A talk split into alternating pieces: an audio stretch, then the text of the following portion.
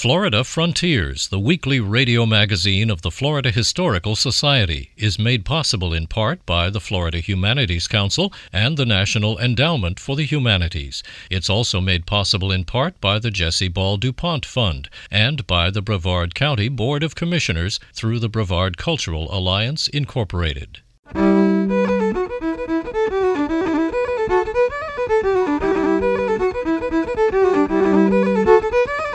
This is Florida Frontiers, the weekly radio magazine of the Florida Historical Society, on the web at myfloridahistory.org. I'm Ben Brotemarkle, and coming up on this week's program, we'll talk with William Collier Hall, author of the novel The Trouble with Panthers.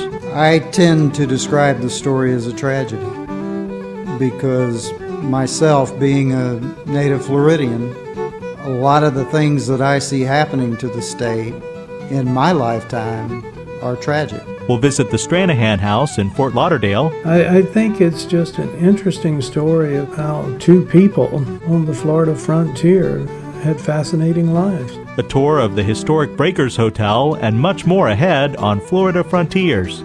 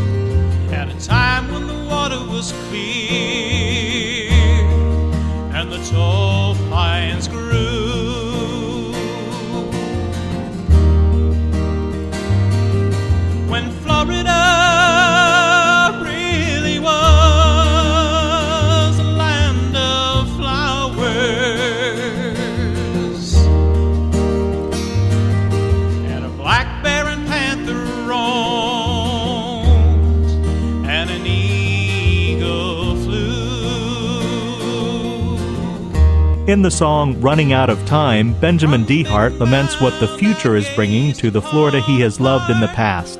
The same sentiment is expressed in the novel The Trouble with Panthers by William Collier Hall, published by the Florida Historical Society Press. The Trouble with Panthers is about a fictional contemporary Florida family, but as Hall explains, the Rollerson family and their story does reflect Florida history. The family, the Rollersons, um, are a fifth fifth generation cattle people. And the grandfather in the story, in the year 2004, is nearing the end of his life, and he wants to relate to his grandson the family history and how they became involved in ranching and uh, what it took to build a cattle business from scratch. And he goes into great detail telling Bodie Rollerson his story before he passes away. And uh, it gave me a chance by incorporating that in the book to relate some of the history, even though the actual story itself is set in modern times. The history of the fictional Rollerson family mirrors the actual history of many real Florida families who have been in the cattle industry for generations. While the history of Florida's cattle industry is explored in The Trouble with Panthers, the primary focus is on a changing present and an inevitable future. Like most of the cattle families in Florida now, um, the property values have escalated to the point where it almost doesn't make sense to try to raise cattle on property that you could get 10 times the money by developing it. And but if you're a dyed in the wool cowman, you want to keep raising cattle. And if you already have the property, you'll do everything you can to continue that tradition. And that's some of the Rollersons are that way, but unfortunately, they all aren't in this story. Some of the Rollersons want to diversify their family business by going into sod farming. Others want to sell their property for a new housing development.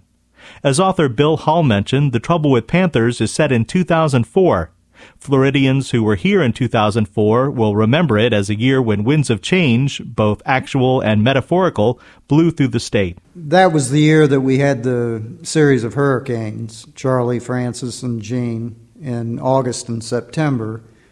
The story begins right after the hurricanes, about six weeks after the storms. And I suppose it was because I began the story early in 2005, so that had just happened. It was fresh in my own mind.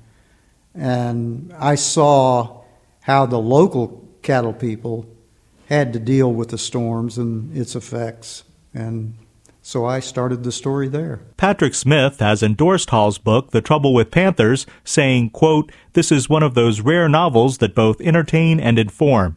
It takes the reader on a journey through Florida cattle country in times gone by and is a pleasure to read.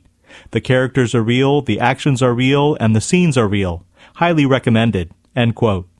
Some parallels can be drawn between Patrick Smith's much loved novel A Land Remembered and Hall's The Trouble with Panthers. In Smith's book, the story of the MacIvey family is told over several generations. While the MacIveys are fictional, their story is a composite of the actual experiences of Florida pioneer families.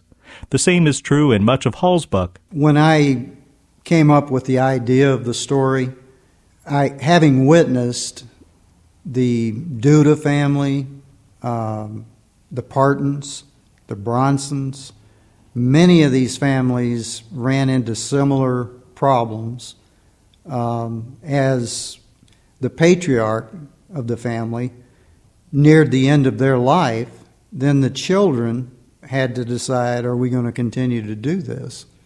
And in, not in all cases. Um, the Rollersons, of course, they're fictitious. Um, I have had to explain that to several of the old cowmen I know. They thought sure they knew who the Rollersons were, but I made them up. They're strictly fiction. In the novel The Trouble with Panthers, the theme of Florida's past colliding with the future is emphasized through two very different characters. The mystical Native American called Solomon is a metaphor in the novel for Florida's past. Solomon is, is a nickname that July Rollerson, the patriarch, has given to this Indian many years before Bodie encounters him. In fact, um, Bodie learns that other than he and July, no one has ever seen this Indian. So whether or not he even exists becomes a, a question. Um, some of the people tend to think he may be a ghost, but I won't give that away. Um, but this Solomon, you, you really, I never divulged his actual name. Uh, July calls him Solomon because he has a habit of quoting from Ecclesiastes. And he talks in riddles, but after Bodie has had some time to think about it, he realizes that the old man makes a lot of sense. And the Indian warns Bodie that he's facing what the Indians have already faced in Florida. A much darker character makes appearances throughout The Trouble with Panthers, eventually entering into a direct conflict with the novel's protagonist, the young cattleman Bodie Rollerson. This dark character, Hall says, is a metaphor for Florida's future. The dark character, um, basically, he is a serial killer. And he ha- seem, seemingly has no conscience.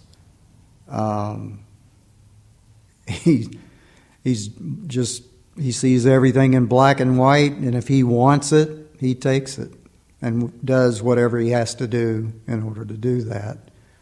Um, and if anyone reading the book will find out that he also has no name, or if he does, it's never divulged. The Trouble with Panthers is ultimately a dark tale of innocence lost and a lifestyle lost.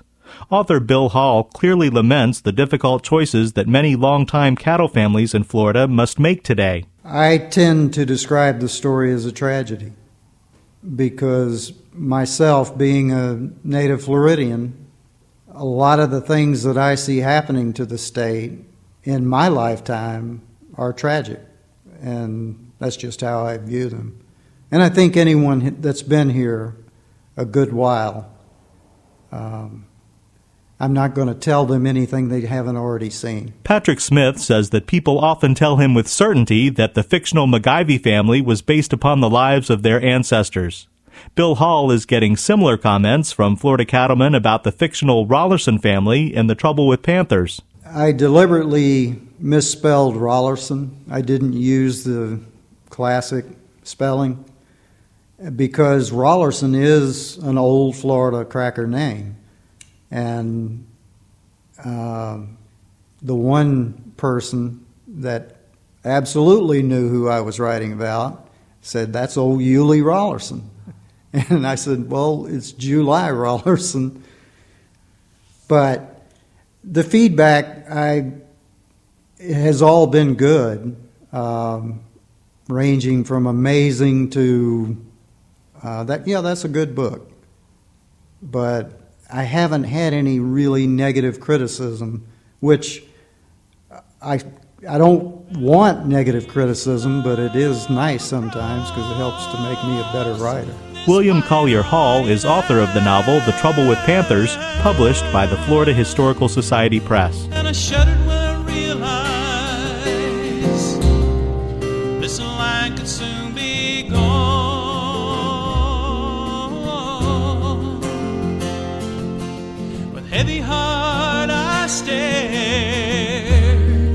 Into the morning silence.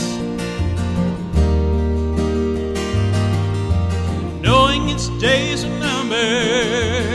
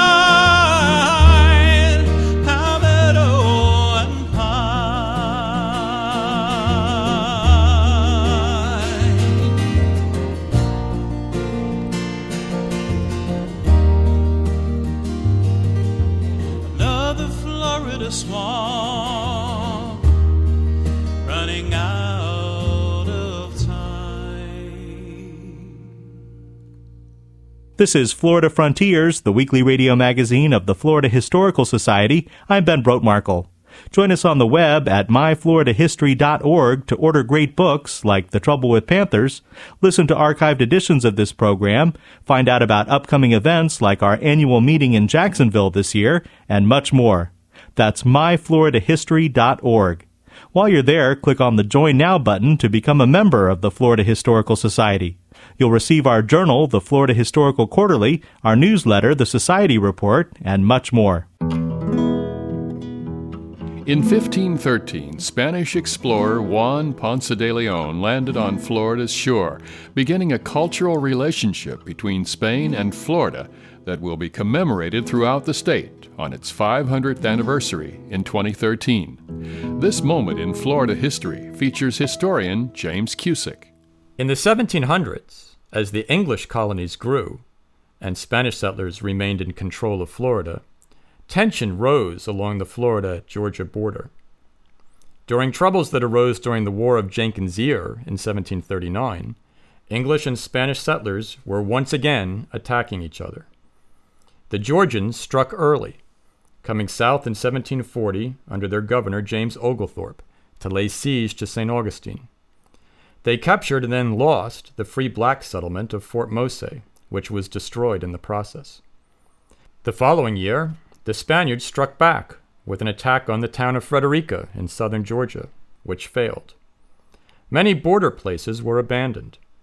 One traveler visiting Amelia Island, Florida's northernmost barrier island, observed, quote, It is a very pleasant island, formerly inhabited by the Spaniards. What a pity so much pleasant good land should lie uninhabited. Unquote. University of Florida historian James Cusick. This moment in Florida history was created and produced by the Florida Humanities Council with funds from the Florida Department of State Division of Cultural Affairs, commemorating 500 years of Spanish history and culture in Florida.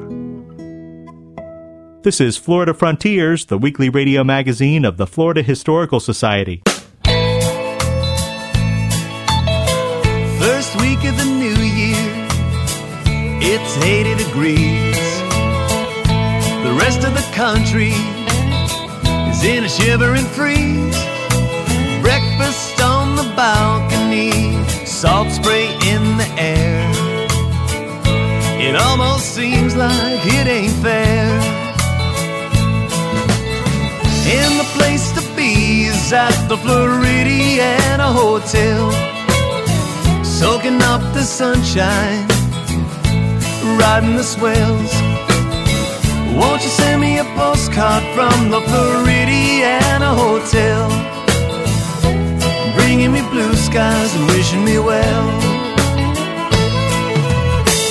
Alcazar and the Fontainebleau, Royal Palm and the breakers too living it up in the Gilded Age. That's Chris Kahl singing about some of Florida's historic hotels, including the Breakers in West Palm Beach.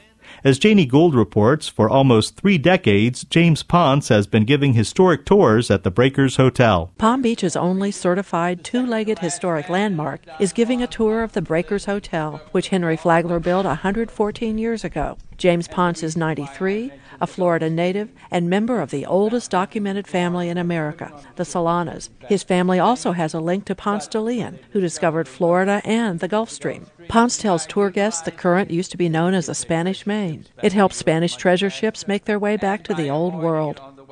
Sometime it would be very calm, and after they left Havana, if they could get into the Gulf Stream, they could still make progress. You're a native of St. Augustine. Your father actually was the undertaker at Henry Flagler's funeral. I'm sure that was the highlight of his career. He always spoke of it with great pride because Flagler wanted to be taken back to St. Augustine and put in the beautiful, beautiful Presbyterian church that he built there. He died here in Palm Beach. They say people waited up through the night for the passing of the Flagler funeral train, all decked out with black like a head of state it was. When it arrived into St. Augustine, they used to have the roundhouse there. Each of the engines blasted their steam whistle one after the other.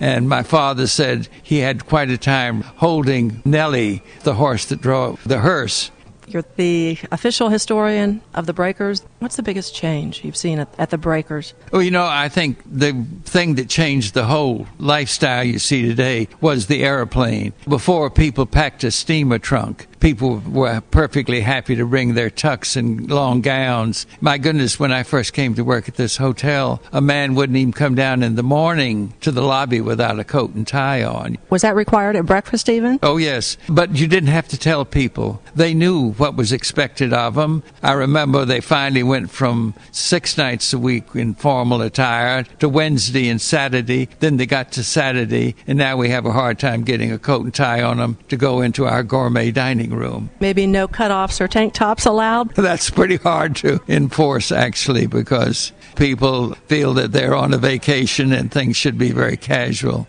Who's the most interesting guest you ever saw? One of the delights was when Bette Davis was staying here. When she was leaving, they asked if she could leave other than the front door because there were a lot of people to see her off and ask for autographs, and she didn't like that. I met her at the elevator. I'm hoping that she'd say something very Bette Davis, you know. I opened the door and she said, Thank you. When she got out to the top of the steps, she turned to me and she says, Oh, how lovely. Black limousines. They've station wagoned me to death since I've been here. Pardon my poor imitation.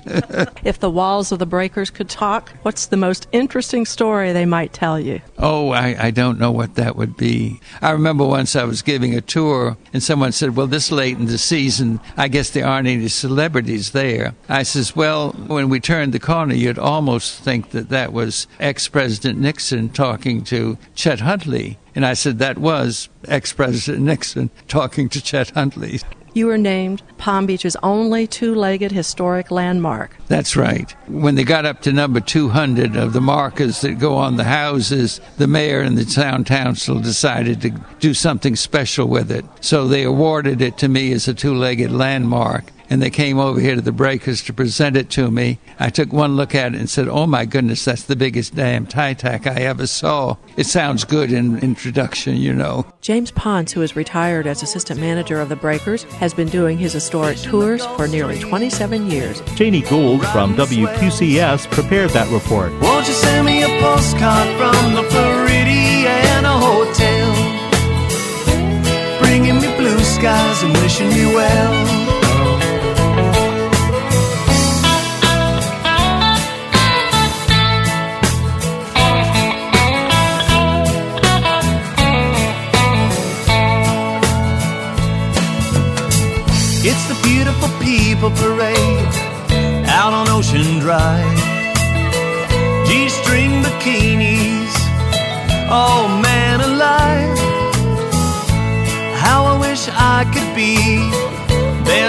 On a daiquiri.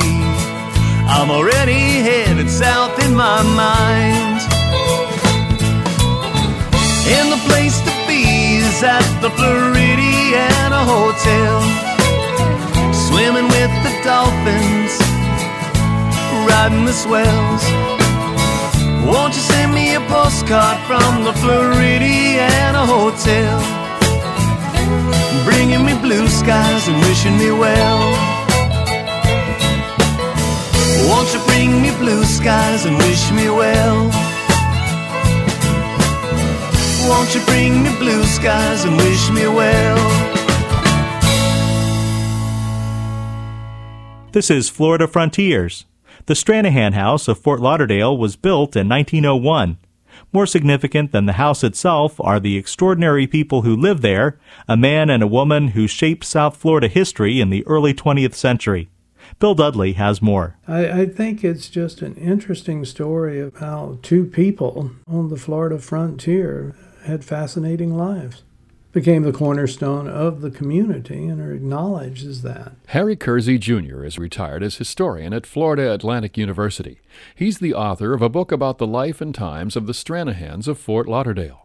It's a story that begins in the early 1890s when an entrepreneur named Guy Metcalf got a contract to build a road south through the newly created Dade County. Then he also founded a hack line, uh, which with a couple of mules and a really sounds like a horrible conveyance to carry passengers. You could go down that road from uh, from the foot of Lake Worth all the way down to Miami. And in order to do this, it was too long a ride for one day. You had to spend the night on the road. So the natural place to break the trip was at New River. So they put up an overnight camp there, a number of tents and a cook tent he hired Frank Stranahan, his cousin, to come down in 1893 and be the first manager of this camp. The arrival of Flagler's Railroad to Miami a few years later spurred the growth of a community around the New River, and the young man was in the middle of it. He immediately saw that there was a business opportunity in trading with the Seminole Indians of the region the Indians would bring in their alligator hides and otter pelts and bird plumes and trade them with him for various and sundry um, hardware items and dry goods. And then he started buying property, and he was a real wheeler dealer. He functioned as an informal banker for the community. People would leave their cash with him. And then later on, he and several others went together and actually organized the first bank of Fort Lauderdale. By 1899, Frank Stranahan was the most eligible bachelor in the area and the principal citizen of a growing settlement. In fact, that's what brought Ivy to the New River settlement in 1899. She came as the first school teacher. There were about nine families there with, and had a number of children, and that was enough for Dade County to organize a school and sent her up. She was an 18 year old school teacher. The couple was married in 1900. A year later, Frank built the two story Stranahan house. Ivy taught Indian children at the trading post, joined the newly founded Audubon Society, and lobbied her husband to stop trading in plumes from birds whose species were already endangered. She was a teetotaler who opposed him selling any kind of strong drink to the Indians. She joined with May Mann Jennings, Annie Broward, and Mary Elizabeth Bryan to confront the male dominated Florida legislature on behalf of women's suffrage. Meanwhile, respected as a civic leader and man of integrity, Frank and his affairs prospered into the early 1920s. There was no major business venture that took place in the Fort Lauderdale area that Frank didn't have a piece of the action his holdings in real estate. The bank was opened. Frank uh, was on the city commission. Everything was going well, and then he got hit by the bust in the 1920s when the land boom exploded. By 1929, the bottom fell out of the land market, and the bank failed and Frank was left with a massive amount of debt, really lost everything. Perhaps the state of his finances and a severe health problem hinted at in letters from relatives caused Frank Stranahan to drown himself in the New River in May 1929. The community was devastated. Renting out the first floor of the house, Ivy moved upstairs and hung on. Still, she continued what would be a lifetime crusade for Indian reform founding a group called Friends of the Seminoles. Seminole children could not go to public school in Florida because of the racial segregation. In 1936, the only place Indian children really could go was to an Indian boarding school up in Cherokee, North Carolina. After World War II, the Friends of the Seminoles pushed to have the Indian children admitted to public school. And by 1946, Broward County started to admit Indian children to the regular public school classes. With the tall buildings of downtown Fort Lauderdale rising around her, Ivy continued to live in the house, granting the occasional interview to a newspaper writer or a young historian like Harry Kersey. In 1968, two years before her death, we had this wonderful interview in which she focused on the Indians and the Indian trade and how her husband had carried this out and her role with the Indians over the years. As she sat there and, and talked about these things, and she was sort of staring out at the New River, we were sitting up on the second floor of her home. And as she told these stories, you know, she was looking out, and in her mind's eye, you could just see her, you know, visualizing these Indians coming down in their dugout canoes. Since its renovation in the 1980s, the Stranahan House has become a local landmark and historic site, and a monument to the spirit of a pioneering Florida couple. They were very average people who did some very extraordinary things. They were not born to any great wealth and they were not highly educated, but they were people who made a niche for themselves on the Florida frontier and sort of grew with the community uh, as the issues changed, as the times changed. They were right there. Historian Harry Kersey, Jr., author of The Stranahans of Fort Lauderdale, a pioneer family of New River, published by University Press. I'm Bill Dudley. With funding from the Florida Department of State Division of Cultural Affairs, this report was produced by the Florida Humanities Council. You've been listening to Florida Frontiers, the weekly radio magazine of the Florida Historical Society. Be sure to join us right here again next week, and until then, visit us on the web at myfloridahistory.org, join us on Facebook at Florida Historical Society, and follow us on Twitter at myflhistory. Have a great week I'm Ben Brotemarkle. Florida Frontiers, the weekly radio magazine of the Florida Historical Society, is made possible in part by the Florida Humanities Council and the National Endowment for the Humanities. It's also made possible in part by the Jesse Ball DuPont Fund and by the Brevard County Board of Commissioners through the Brevard Cultural Alliance, Incorporated.